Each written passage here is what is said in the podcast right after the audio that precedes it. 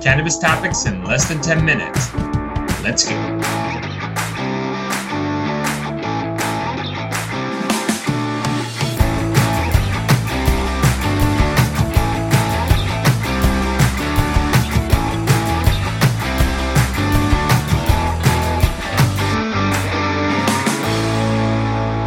What's up, guys? Welcome back to the episode of The Dime. I'm Brian Fields, and with me, as always, is Kellen Finney. And this week, we've got a very special guest, Christina Wong, cannabis food, drink, travel writer, and creator. Christina, thanks for taking the time. How are you doing today? Hey, guys. How are you? I'm great, thanks. I think one of the things that people are going to be surprised to hear is that the intersection of culinary and cannabis isn't just the gummies or the brownies. There are other things. So talk to us today. What is currently happening and where is that intersection for, for culinary and cannabis? Absolutely. And so like I think people have been cooking and baking with cannabis. Things have been passed around. You know, of course, like the column in High Times, um, Ganja Gourmet has had so many beautiful recipes. But when we think about edibles today, modern edibles, it's mostly gummies, chocolates. There's a growing category of savory snacks, which I am obsessed with. I think it's great. Less sugar is better.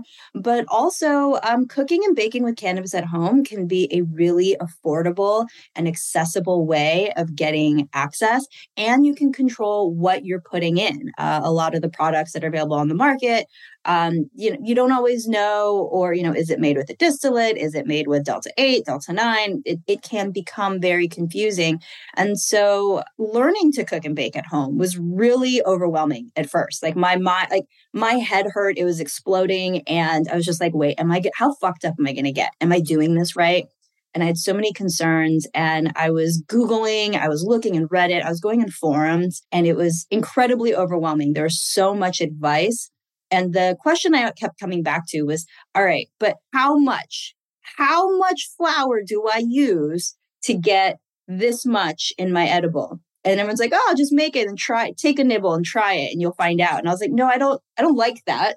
I, I would like to know with some certainty of how much I'm getting. And so, for a lot of people in states where it is not legal, or maybe it's medical accessible, or you are able to grow at home, learning how to cook and bake at home can become very affordable. Like, I'll say, like, you go spend what, $25 on a bag of gummies. You can go spend $25 on a pretty, like, low, mid grade on sale um, batch of flower and turn that into more edibles than you would get in that bag of gummies. How did you get first get hooked on the idea of it? Were you always interested in cooking and then applied it with cannabis? Were you a big fan of cannabis and then applied to cooking? How did you get started? I love food. Food is life. I mean, the pursuit of eating food, cooking food. I'm not a professional chef by trade or by training. I just love to cook. I've spent a lot of time working in the culinary and the food industry, talking to chefs in my previous career, doing PR, branding, and marketing for a restaurant group. Um, I wrote a lot, I ghost wrote a lot of recipes. So that's where I learned just kind of that, that food world. And then I was baking a lot. Um, I just really enjoy baking because I like to eat it. And a lot of like the baked goods have too much sugar, they're too sweet. So I enjoy making my own recipes. And I got my start in the cannabis industry because I worked at Papa and Barkley. They're one of um, California's leading wellness companies. So they have the topicals, they now have edibles and gummies and all sorts of things. But it was working there and just learning about the plant from the farmers. And there's this one guy there I call him my master teacher. His name is Hector, and he is a medical patient. So he uses high doses of cannabis to manage his pain. And he loved to cook and bake. And so he'd come to my office and he'd bring me like whatever he baked. And we'd sit there and talk in my office. And I'd ask him so many questions. And he was so patient to explain to me. And he one day he handed me one of their tinctures. And he's like, here, take this bottle of tincture. There's so much of it. It's free here in the office. And like, start with this and you can dose it properly. So I use the tinctures to learn how to dose properly. And then that built my confidence of how to make this at home. Then that kind of expanded out.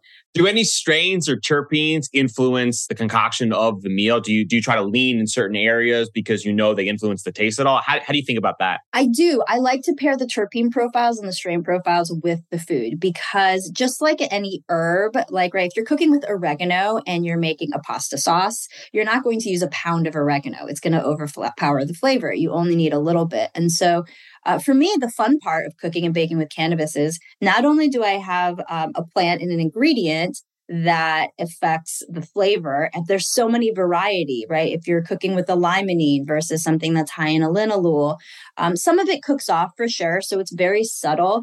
But with food, it is all very subtle. It's how do these flavors work together? And I find that with baked goods and cannabis, the cannabis actually like that earthiness of it helps offset and balance the sweetness that comes from desserts, which I really like any sort of masking of the flavor or any sort of hesitations with that?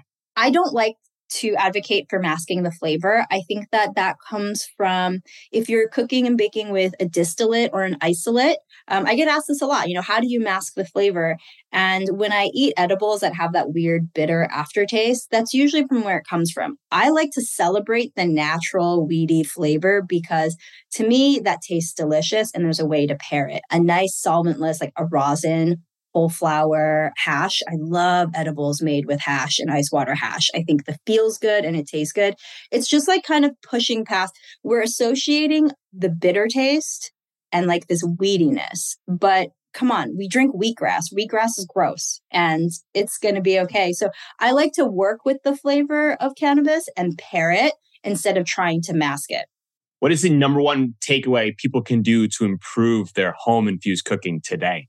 Do math, learn the math. I know it feels hard. Math is hard. We've been taught that math is hard. And if my parents knew right now that I'm sitting here shouting about how math is important, they'd laugh because as a child, I sat and cried over my Kumon homework as my dad like hit my hand. Besides that, I'd say like be open and curious. Know that less is more and ask questions. When you got started in the cannabis journey, what did you get right? And most importantly, what did you get wrong? I think really tapping into community and finding a culture and community of people who align with what I believe in is really incredible. I would say there's the most incredible women I have met in cannabis are incredibly supportive. Uh, one of the things I got wrong, I think um, I came in with a lot of stereotypes, you know, uh, a lot of habits and things like really learning about the racist history of cannabis prohibition and um, changing my language from saying things like black market to legacy market. Um, I think those are important. You know, I still make mistakes. I still make a lot of assumptions. I'm still learning a lot as I'm cooking and baking.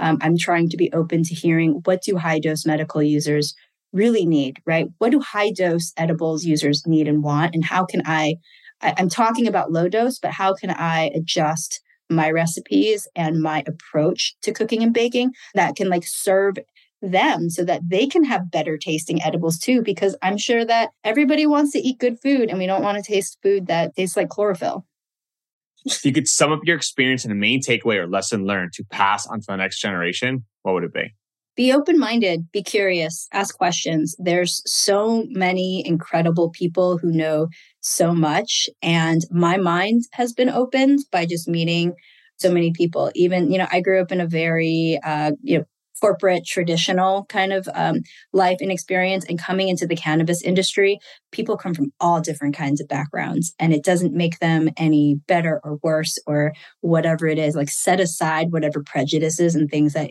you may have in your mind and come in with an open heart and an open mind to hear people out. Christina it's 2050 what does the world look and view infused meals as? Are there events or experiences that are currently happening in 2050 but if you had asked me what, like 30 years ago, what this would, I couldn't have imagined it. Culinary cannabis was not something that I imagined would even be a thing. And yet here we are, and it is, and it brings people together. I would like to hope that it's legal. We're not facing this type of discrimination and like just unfairness around the world. And that this plant is being, we're using food and cannabis to bridge cultures, to bridge conversations and bring people together. I mean, like, probably we're going to be able to just buy cannabis infused food like off the shelves like you would any other. I think that would be cool, right? If you could go buy your package to this. I mean, it's already there, but it's at a dispensary. And I would like for cannabis to be treated similar to how we look at alcohol and be available in the same way because alcohol is technically more damaging and it's more easily and readily available. But for our listeners, they want to get in touch, they want to subscribe to your Substack to get some of these recipes. Where can they find you? You can find me um, easiest ways on Instagram. I'm at fruit and flower, all one word spelled out. And on Substack, my Substack newsletter and podcast is fruitandflower.substack.com. My new podcast just dropped. It's available on um, Spotify, Apple Music, and Substack as well. So, but my newsletter is the best way to find me. You can also check out my website. Awesome. We'll link those up in the show notes. Thanks for taking the time. This was a lot of fun. You're very welcome. It's pleasure being here. Guys, if you've enjoyed this podcast over the last few years, can you please take three minutes or less and leave us a quick review on Apple or Spotify? All reviews make a massive difference for us and help other people like you find this podcast. From the bottom of our hearts, thank you.